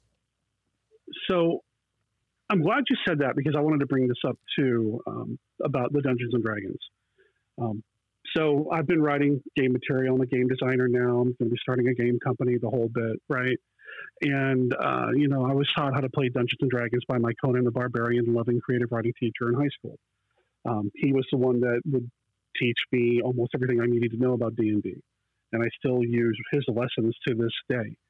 Um, I'm going to attribute Dungeons and Dragons to the awakening that I've had regarding Conan the Destroyer. It's a lousy Conan movie. It's a pretty decent D and D movie. It's got mm. all the things that you want, and, and not. I'm going to say, going back to what you were saying, uh, Steve, with like going the old school, you got to go here, you got to solve the puzzle, whatever. But I'm going to say, even today, where Wizards of the Coast focus has been, and rightly so, and long overdue, on the diversity of players and player options. You've got a very diverse party here. You've got two African Americans playing whatever race they're playing in this world. You've got the little Asian guy playing whatever race he's playing in that world. You know, you've got you know you've got a woman. You've got you know, you've got a pretty diverse crew here, which is something that I think is missing in a lot of old school role playing material. And so I applaud it for that. Uh, and I also think, like you were saying, it's got the puzzles, it's got the traps, it's got the quests, it's got the assembling of the team that didn't involve everybody meeting at a tavern one night. You know, it's got it's got everything you need for a D and D game, and I could see this getting turned into, if somebody wanted to do it and had the rights, a D and D module. It, has got everything that you need, including some of the spooky sounding stuff that they threw in that is kind of Lovecraftian, definitely Robert E. Howard stuff, the scroll of Skelos, Dagon. You know, these are all things from Lovecraft and Howard's writing. So you've got all that there too. So, dang it, I don't hate this movie. because you and I are both old school players, you know, and Ben Ben's a new school player. Having seen this movie made its saving throw. oh God, no, no, no, no, no, no, no, no. The D and D movies are dark. No, and I'm not talking about them on Monster Kid Radio. I don't care how many people tell me there's a beholder in one. No, not happening. Now, Derek, They're making what, a new one now, and I hope it's going to be so much better. Derek, what if what if what if, someone, what if somebody was to drop you a, a, a back up the garbage truck with the money? Fine. Which one would you do first? See, even Robert Downey Jr. has a price. I mean, Sir Derek does have a price. Derek has a price. If you give him a million dollars, he'll talk about D and D for. If you give him a million dollars, he'll talk about D and D for a month. All the movies. Which one would you rather oh, do? man, that that whole thing. The D and D movie or D and D Wrath of the Dragon God. Let's not go there. It's, it's, um, What's interesting is that I knew the guy who made the D and D movie years ago, and it was a passion project of his for so long. He that's all he wanted, all he talked about. You know, his Sweet Pea Entertainment Company. He was trying to get the whole thing going. He was working on it when Second Edition was a thing. Um, and and man, he I don't know what happened because the things he would say online and in various conversations kind of like he knew what he was talking about. He make a great movie. So I don't know what happened with that. The suits. You get to the big studios, sometimes you get the suits involved, and yeah. they changed it. I think that's what happened in this particular case with Conan the Barbarian. You had um, Milius directed the first one, and he, and he's he's a guy that he doesn't give a damn what you say. He's he's got yeah, his vision. Yeah. He's going to go for his vision, which you got to love. And I think in this case, Fleischer came in and he was pretty much giving these directives. You're going to do this, this, and this, and this because we want to increase the bottom line. So who got involved? The suits, baby. The suits. Yeah. As Ron Perlman you know, says, he hates the suits. yeah. I mean, you got Roy Thomas contributing story ideas to this thing, so you're hopeful, but. Uh, I would almost, if they did either a remake or a third movie, the um, I'm blanking on his name, but he directed Hellboy, the first, the original. Uh, Del Toro. Del Toro. I would almost Guillermo like, del Toro. yeah, I'd almost like to see him do his version of Conan because I think he would be more Conan, my vision of it, rather than Conan. This is what the studio told me to do. And I think I think it, ooh, Depends I on didn't the mean to cut you budget. Depends on the budget because he's had he's had the bigger the budget, the more the suits get involved. The lower the budget the project, the less suits involved. So it'd have to be a lower budget project, which which for all of our independent filmmakers would be a budget they'd all like kill people for. You know, for well, you know, But- you take money away, you have to be more creative anyway. You're Yes. forced to think outside the box, and I think that's a good thing, especially when it comes to genre stuff. Um, I think if Del Toro got involved with the Conan, it would definitely be a weird tale with a capital W. It, he would play up all the, the weirdness that you can find in Howard's writings. Like I said earlier, there's not a lot of monsters, but there are some. And like Tower of the Elephant Man, that's such a great story, and the stuff that, wow, there's some pretty incredible concepts in there. Plus, he, Dagon does kind of sort of exist in some of Howard's stories. Dagon's typically a Lovecraft thing, but he did write something with Dagon. Might not be the same Dagon, but he's there. So yeah, you could. Wow. I know Del Toro ended up not being able to do a Lovecraft film. He wanted to do out the Mountains of Madness, but you know the budget was too high. Let's get him reading to Howard. Let's get him doing Howard. He listens to your show, right? We just ask him to do it? who listens to my show? Del Toro? Del Toro. Yeah. Del Toro, if you listen to my show, please come on. I would love to interview you. I'll give you the same Oh, contract I gave Derek.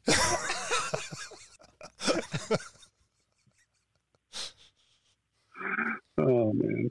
But honestly, I could see them giving him a movie like this too, like a a little bit lower budget fantasy movie, because come some of the last ones that have come out, like the Hercules films, didn't do too great in the box office, if I remember right. Yeah. This could be like the they think it's not going to do well, but they want a Conan movie. They give it to Del Toro because they think if anybody's going to make something of it with a low budget, it's going to be him. And then he goes and does his magic and makes something out of it. He's kind of want to do it. I think. I think Del Toro is definitely the creative type where Yeah. if, if if that's something he he wants to jam to, I think if he was already inclined to do it and wanted to do that kind of project, then yes. If you're doing it as a, I think as a work for hire, I'm not sure if he'd be in it, in it as much. You know, it's just I think I don't know. I don't know the man personally. I'm just saying it's. I think a lot of times with filmmakers, and, and he's more than a director. He's a filmmaker. He's so so Yeah. creative that he, he's got to want to do that project. And like Peter Jackson with the Lord of the Rings and so on, like when they really are into that, you're able to get some works of art out there that are just that are beautiful to behold when everything hits casting and directing, cinematography. And the interesting thing with this movie, the cinematographer, um, Ben will tell us the name in just a second, but the cinematographer for this movie, Conan the Barbarian, Derek, did you know he also did, if I remember correctly, Black Narcissus. Black Narcissus, the, the Black Narcissus, the 1947 movie, the classic. Interesting. Uh, for Destroyer or Barbarian? Destroyer. Okay. Interesting. I didn't know that. Yeah, I don't know much about the cinematographer on this. Yeah, Jack Cardiff. Cardiff. Interesting. Yeah, he was he he'd done a lot of films. Yeah, Black Narcissus, or Nar- Narcissus, 1947. He did that one. Um, The Vikings. a matter cool. of life and death. Yeah. So you're talking about, and and I saw. Have you ever seen Black Narcissus? I'm, I'm probably It's been a butchering the last name. time. That's Narcissus. I- Narcissus. he also did the a- Red Shoes. yeah. I saw it recently for the first time, and it just blows you away. I mean, 1940. It's just like, wow. And and uh, I think Rhonda Fleming plays one of the nuns, and she is just such such a great performance in that, and the the the the, the, the lighting, the the the, the everything. It's just oh, it, it's it's just a, a work of art. It's a great film. I can't win. One day I'm going to win a die roll in drama, and we're going to do a review of it, um, and that kind of thing. Because it's just it's just a movie that needs to be people need to see. But you so you have a cinematographer who has done great work. They might they might have chopped his work up in post because, like we've said, a lot of the scenes have very weird shots, but they might have cut it in a way that it was PG now, and they might have overcut it to get from R to PG. But I think look at your one of your favorite scenes, the opening scene with the horses, everything building up. That just shows you right there. You know, he he could bring it, and, and that was definitely probably not the, the, original vision he had. But you're right, editing can do everything. That's why I that's why I'm so hesitant to blame actors because they do these performances and then they say, okay, do it again. We're going to get from this take, that take. They don't know how it's going to be edited. They don't know, you know, certain bits of dialogue or like a bits of a scene could be left out to make to make their dialogue seem totally inane at that point. And we've seen many movies that was affected by the editing, which we don't know because we never saw it. They know because they did it. The director definitely knows. That's why I love when I get to interview the filmmaker or director of a project and they're able to say, well, yeah, this was supposed to have happened this way, but we edited it out through for various reasons. You know, it, it could have been, um, who knows, you know, what the reasons was, especially back in the days when it was all done by film and you didn't really know what you got and it could be too late to do the pickups and things like that. And you're just stuck with what you're stuck with. Nowadays, with the digital thing and them able to see what they're doing, they're able to get those takes. But again, in a lower budget film, it's a matter of time. Now you're running against the clock and you, you can only do so many takes. But it's so it's, uh, I don't know. Um, we'll go into things that we felt that could have been improved, which I know you two have been chomping at the bit to get to. And thought we were already there. and, and have said yeah, some of them already. um, some of them already with like with backhanded compliments. Those weren't compliments. Don't give us credit. We're making backhanded comments. But Derek, uh, since, since, Sir Derek, we'll start with you. Um, what what was something that you felt that should have been improved, or do you have anything else to say on that? Because I mean, we I know we have said a lot of different things that could have been improved on. Ditch the thief. Just get rid of that little scrawny dude. He drug every scene down he was in, and uh, he just get rid of. You don't even need that character. You didn't need the character. That's the thing. If they had to do a last minute recast, just cut the character. You didn't need him. He didn't contribute anything that couldn't have been done by anybody else. So yeah, just rewrite them and get rid of them, And release what the original score would have sounded like if such a thing exists. I want to hear what the original score would have sounded like. Also, to your point, when Grace Jones comes in, her character was supposed to have been a thief that was with a group to rob that village. So it's like yep. immediately on one of their first parts of their journey, they basically just replaced him with another character, so he wasn't necessary to the plot for doing thief like things. I don't look at yep. her as being a thief as much as, as, as a roving band of, of barbarians that were coming in to steal stuff, which is a little different than thieving. This is this is pillaging. I think they're more coming like to to steal. Where where so I don't think I don't.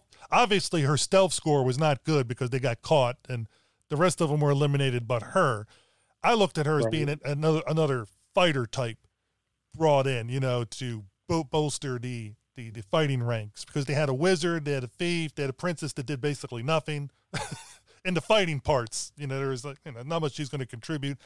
And you had two tanks in Wilt and Arnold. So you needed yeah. you needed her to come in to have that finesse fighting that was going on, but but you know, she, she had that good fight. She had that little fight scene where she showed she was fearless with Bombaata, where they're fighting on horseback and everything else. That she showed she was not going to give up. I mean, that her character was, as, as Derek said, one note, but it was she played that note very well.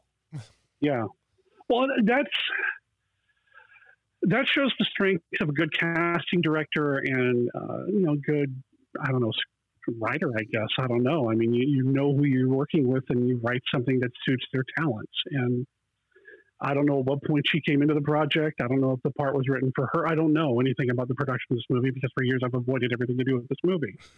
so I don't, I don't know. I'd like to learn a little bit more about how she got involved and was this part crafted for her in mind? And if so, good on them because they came up with something that she could do. Yeah. And um, for me, I, I think I already mentioned like the the things I would have altered or changed would have been like a little bit the ending Bombaata's character being having a better arc. You know, I thought that would have been nicer. Uh, really, for me, I think the thing that I would like to have seen improved is, is a version, if it's possible, with the parts that were edited out, put in, mm. and have a director's version, the unedited version, whatever you want to call it, um, the seduction of the statue version, whatever it works for you. the Fleischer cut. yes, yes. Bring out the Fleischer cut. Yeah, the, the Legion of Conan fans um, will come out there. Of course, of course. I hate to say this, but as Derek mentioned, those that are really Conan fans from the books, the, the, the literature part from Howard's original work, a lot of them don't really like either of these Conan movies or any of the oh. or, or, any of them, any even the even the, the the recent remake, and those of us that started with Conan from the comic books, like I did from the Marvel comics, I think are more accepting because it, it, you're already in that fantasy element, and I didn't read any of the Howard things until well after the Conan movies. So I don't have that in my mind going into it. And I think a lot of times the movie that's adapted from a book or literature is so much better when you haven't read the literature part first.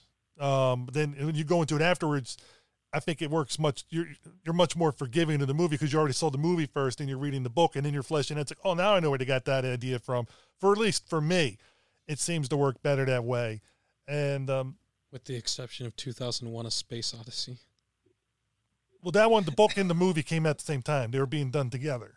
So uh-huh. that that that's that's a that's an interesting hybrid marketing ploy. Um, I, I don't want to go into 2001. That thing, that that that's a that, that's a beast. Uh, that's a horse of a different color. there are uh, various fan edits of this film out there, if you know where to look, where people have tried to make it more serious. I just did air quotes on a podcast. Make it more serious. Um, I haven't seen any of those, but I'd be interested to to watch them just to kind of see if cutting out some of the little thief dudes stuff or any of the other extraneous stuff that kind of bogs it down makes the movie better, just to kind of see. But then now we're cutting the movie even more, right? So I don't know. I gotta say, it also it felt like the party around Conan was useless most of the time. Like Malak, and occasionally, most of the time in a fight, he stands with his back against a wall, just hiding or hides under the table mm-hmm. or altar. Uh, very rarely does he he gets like one kill a fight or one knife throw fight. That was like his quota. They get one action a day. Yeah. The others were once per long rest. yes, once, once per week I can throw my knife.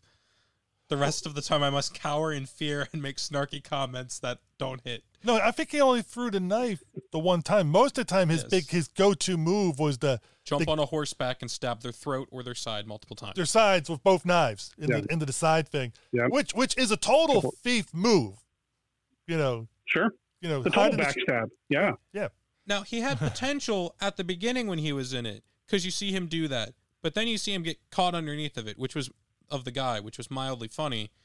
But after that, you just see him in so many different encounters. It's all Conan, and it's Conan's movie. But then that brings up the point of if you're not going to feature some of these characters in any meaningful way, why are they there? It could have mm-hmm. just been Conan plus Princess and Wilt Chamberlain, plus the Wizard, and maybe plus the Barbarian, if that's what we're considering her to be, Zula. And so basically, you're saying everybody but Malak. Well, you could have also cut out Zula and still had an effective party. Like almost all of their fights is 100% Conan or 90% Conan.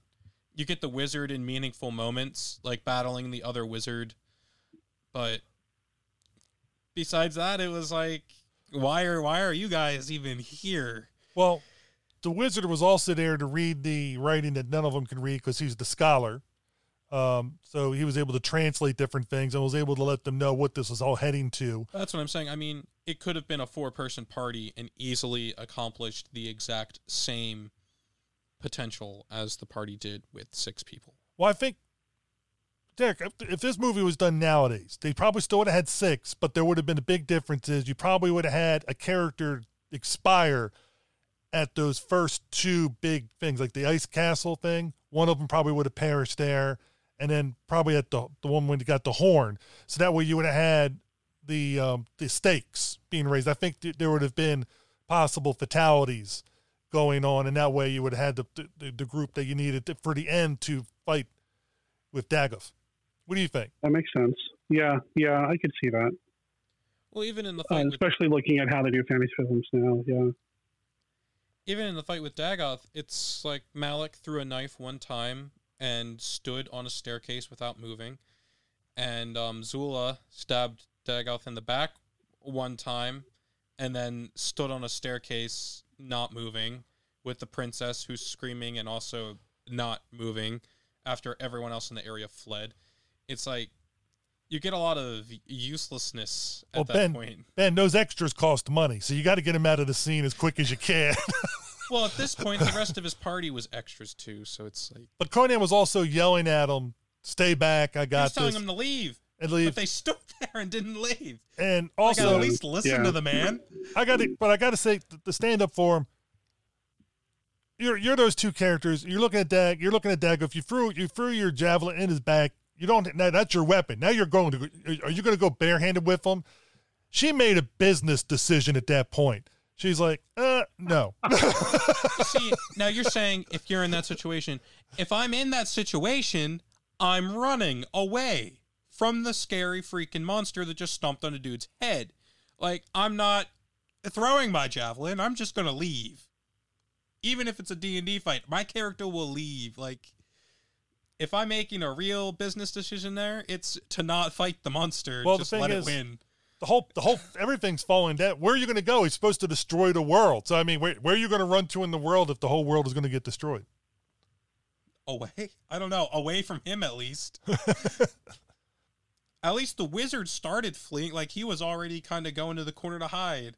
He made a business decision. Like I said, He sometimes you got to make those decisions, and that's why he's the scholar. He made that decision quickly and knew where to go. Okay, if I stay in here, I'm more likely to die. I'm going over to there. Ironically, directly where the lightning strikes. Well, you can't predict lightning. He's a wizard. He can predict some magic. He could have. He could have guessed. He could have been like, "This is a god thing. It's probably going to do magic. It's going to attack the other people. If I stay away from the group of the other people, I might be better off." I fully expected Malak to just run away, or at least throw both knives. well, you need to keep one in reserve to kill yourself. You know, that's. yeah. I don't see Malak doing that. I'm I just gotta saying. say- I gotta say. But um, no, overall, let's go around and do whether we not whether or not we recommend this movie to the average listener. Derek, we'll start with you, Sir Derek. Do you recommend Conan the Destroyer to the average Joe, the average Jane, the average person? No. I mean, I've had an awakening regarding this movie, but no, I don't. I still don't recommend it uh, to the average person. Somebody who's a little bit more committed and or committable like us, then yeah, maybe, but not the average Joe. So, who would you recommend it to? Like, what do you mean by the average? Like, like people like us? Be more descriptive. Uh, gamers, I would recommend it to gamers for sure. Um, yeah, I would go with gamers or people who don't have a lot of experience with Conan in any form. Although that would be doing Conan a disservice because then it colors what they think Conan's supposed to be.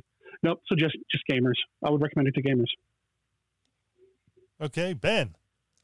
I, I the movie's not as bad as we color it to be. It's also not as good as we color. It's it's not a great film. It's a very average movie for what it is.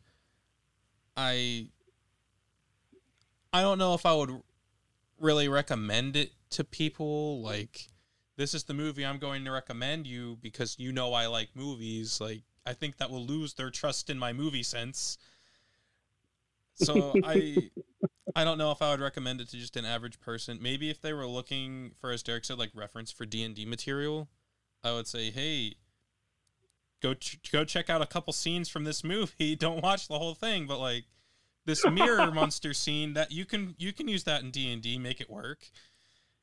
But Not probably not the whole thing. I don't know.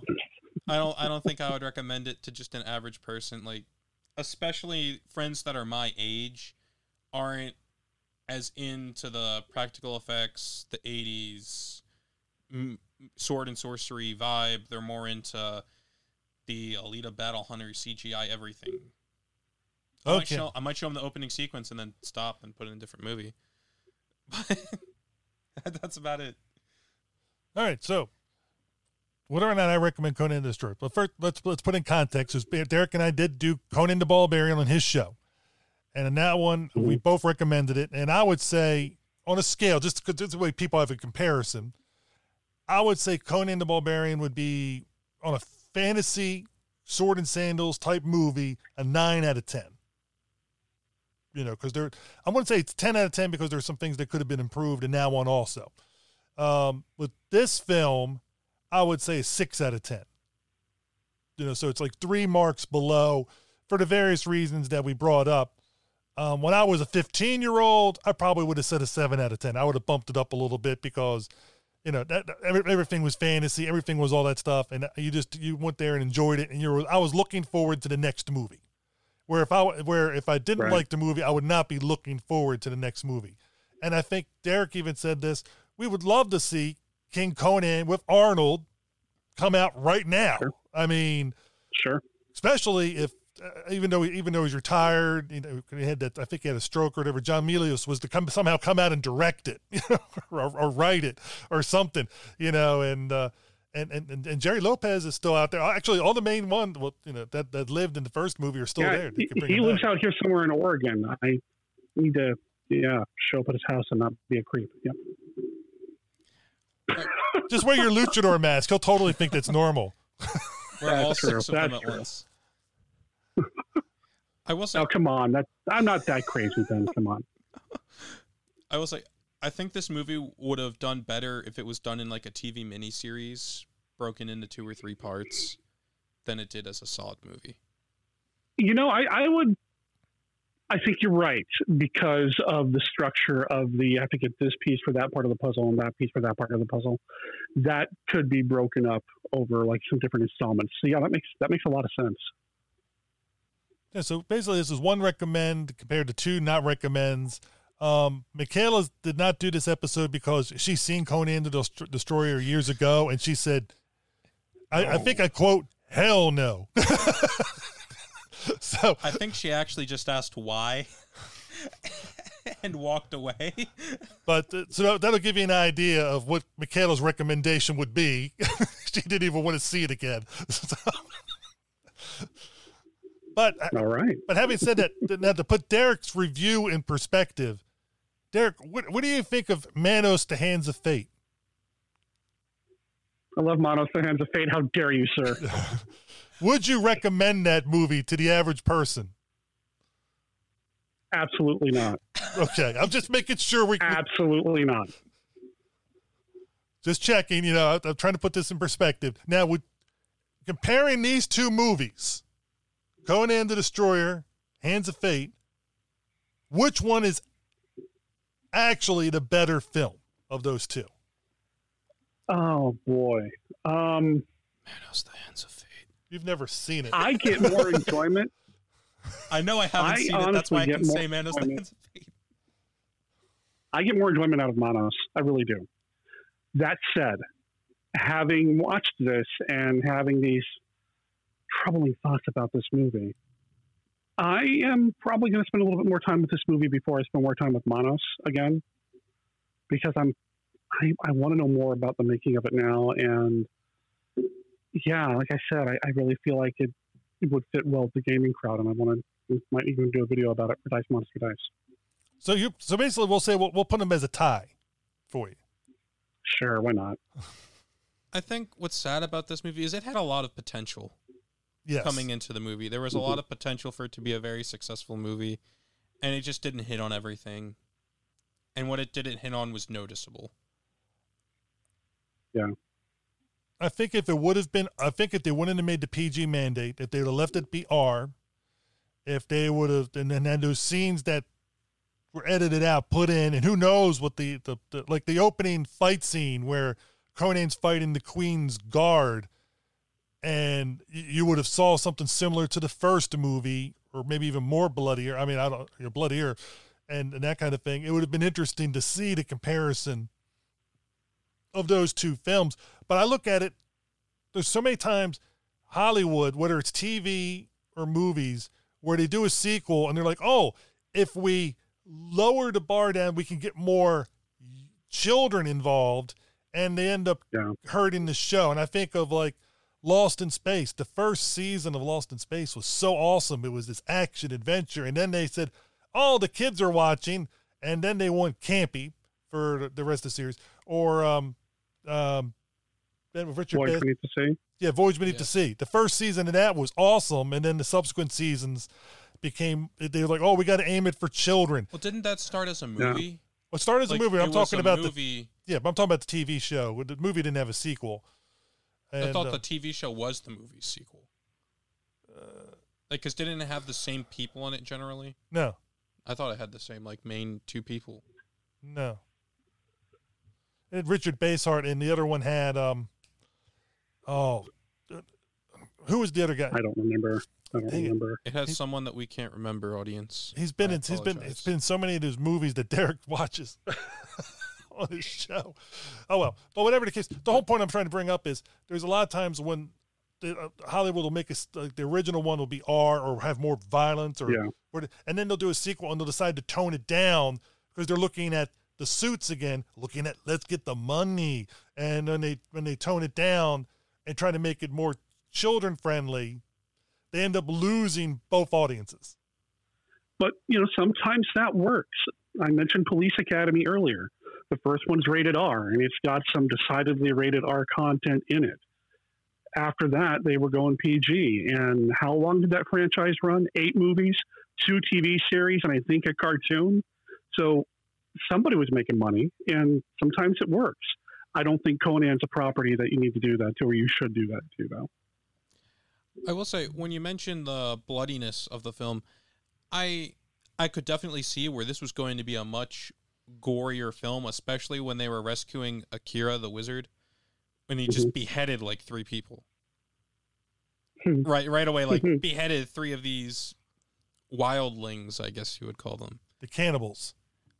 And early on, you could see his his sword was covered in blood, so they definitely did blood effects in that 1st battle scene.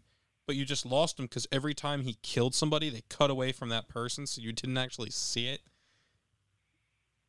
And I think those are the things Yeah. that were cut to make it from R to PG. And I mean, there, there are a lot of PG movies that I've seen at that time frame in the early '80s. Um, Indiana Jones, Indiana Jones and the Temple of Doom, Beastmaster. Beastmaster. Beastmaster's Yeah, rated no- PG, and there's the topless bathing scene in it. Nothing against PG because some PG movies were very good. That's what I'm saying. So so they could, Sure. it could have been done. I think it was just the, It's just- the script and the direction were somehow not there to get this Mhm. where, where the suits wanted it and what the vision of whoever the creative force were wanted. And I think we all agree it was a lot of the problems were probably in the editing and in one character. Yeah. Yeah. And I guess every movie has its faults and its making of mishaps, things like that. But this one's just happened to affect it a little bit more. Yep. Okay, so listeners, what we're about to do now, Derek and I did this as a crossover thing, and Derek did an episode with us prior, um, Black Samurai, which Derek had picked out. We're going to roll the dice for the genre. So Derek will pick what, gen- we'll find out what genre he gets to pick a movie next. So the next time he's on the show, he'll know what he has to pick Oh, from. So Derek, we're gonna roll one die, which normally decides which which one of us normally pick, but it'll give us a one or a two, so we'll know what genre die to roll. Derek will Derek, uh, and so Der- Ben roll the um. I'm gonna roll all three. I'm gonna roll all the dice at once, and then just read off what they get. All right, we'll see what number a number. Okay, so roll number one. Okay, so we have independent film. So you get to pick any any film that's made that's independent. Manos the hands of it. No. You know, I've never seen that film either. Too. That's the funny thing. What film?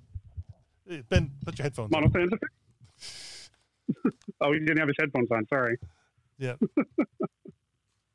As he's struggling to put them on there, but so Derek, so- so one of the ones you're leaning to is is, is Manos the Hands of Fate. No, I'm I'm not going to make you sit through that. I'll, I'll think of something. All right. I don't have to think of something and right this second, do I? What did you say? I don't have to think of something right this second, do I? No, you don't have to. The last Okay. independent movie that we did was Michaela's win, and that was Tucker and Dale versus Evil, which was our episode 50. And um, Okay. have you ever seen Tucker and Dale versus Evil? No. I would highly recommend it. Yeah, listen to that episode and do it. And um, depending on when you drop Conan the Barbarian and when this episode, so that way I'll know when this episode comes out, I'm going to be interviewing Eli Craig, who is the director and writer, a filmmaker basically of Tucker and Dale versus Evil. So that episode will either be out before or right after this episode. So listeners can look forward to that if you want to learn more about that movie. Also did Little Evil, and I didn't notice till I was researching a little bit about him. He's Sally Field's son. There you go.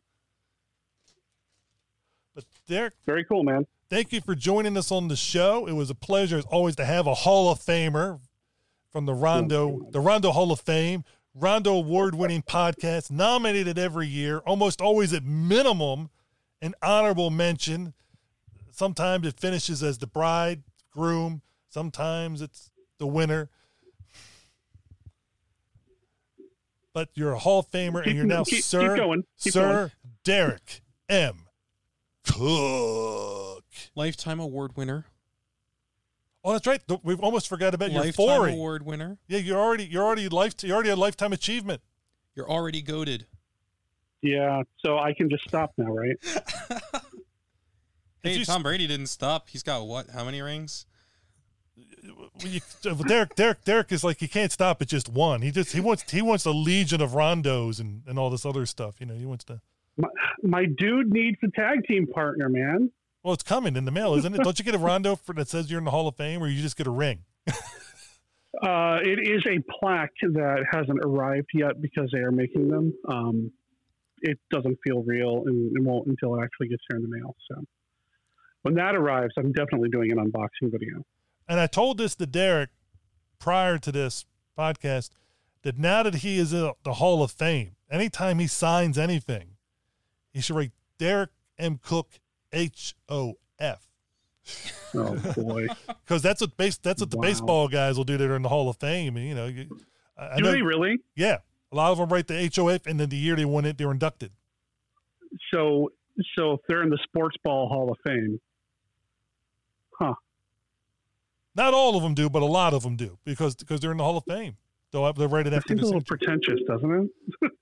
Well, they're Hall of Famers. I guess they can be that way. We can. All right, cool. Well, you're the one who sent me that contract that was like Willy Wonka's chocolate factory. I had to pull out the literal magnifying glass and the magnifying glass and the magnifying glass to get to see the really small print. Well, uh, in all honesty, I don't do this because I won a whole bunch of awards or whatever. I do this because it's fun to do, and it makes me incredibly happy when I see my friends catch on to the kind of fun that I'm having podcasting so much they make their own. And I think you guys have really knocked it out of the park. I think the Diecast Movie Podcast is definitely one of the better, if not the best podcasts that come out over the past several years, to launch over the past several years. Uh, the dynamic that you guys have, even Michaela, even though she's not here because I know she's secretly mad at me about Black Samurai. Um, I think the dynamic and the chemistry between the three of you and uh, the unique approach that you take to your subjects and your interviews is definitely special and why you don't have more, you know, you need more downloads because you're definitely worth it. So you guys are awesome. And thanks for letting me be part of the show. Thank you for coming on again. Thank you, Derek, and, and, and you know, listeners, join us to our next episode, whether it be a movie review, an interview, or something we've been starting new discussions on various topics. So, everybody, stay safe, be happy, and listen to more podcasts. Ciao. Well, I hope everybody enjoyed what Derek and I talked about with Conan the Destroyer and with joining with Ben. I mean, it's great to get the perspective of both of them. Um, Conan the Destroyer, as we all know, is a classic movie, and I think everybody would agree that has seen it. So if you haven't seen it, go see both. But there's one thing Derek brought me on to or showed me recently Conan the Musical, which is by Al Kaplan, who did the music, the lyrics, the video editing. Arnold Schwarzenegger performs the word Crom during it. And um, the music has Basil's some of some, some of Basil's variations into it. Um, it's on YouTube. If you type in Conan the musical, you can see it. But pretty much, you get the idea what it's like from hearing the lyrics. It's about three minutes long. We're going to end the show with that episode. Our next episode is going to be Hammerama, the continuation of that series with The Mummy. I hope everybody enjoys that and has a good day. Oh, by the way, don't forget to leave us feedback on diecastmoviepodcast at gmail.com. You can email us there or leave us feedback on our Facebook page. Thanks again, Derek. Bye.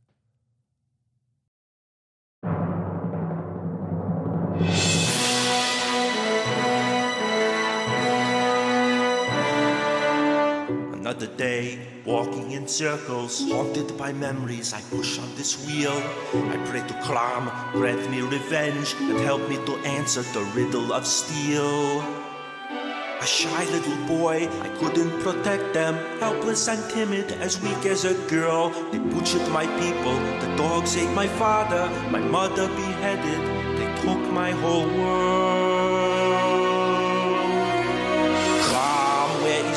Wizard who killed my mother? Still, I can recall his terrible gaze. Crom, where are the two snakes facing each other? Crom, if you're my god, then show me the way.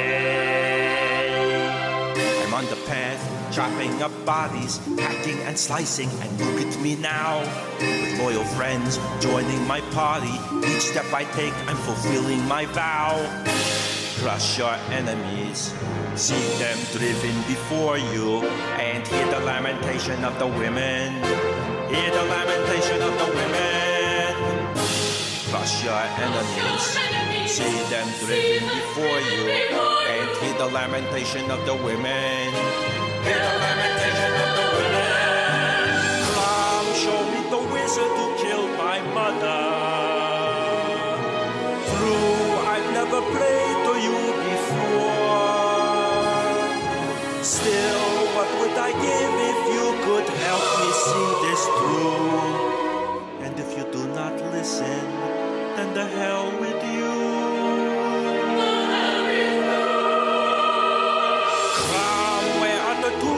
Facing each other? Crom, if you're my god, then show me the way.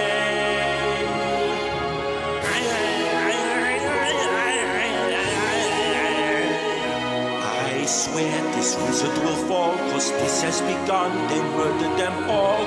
I'm the last one, I issued the call, revenge for my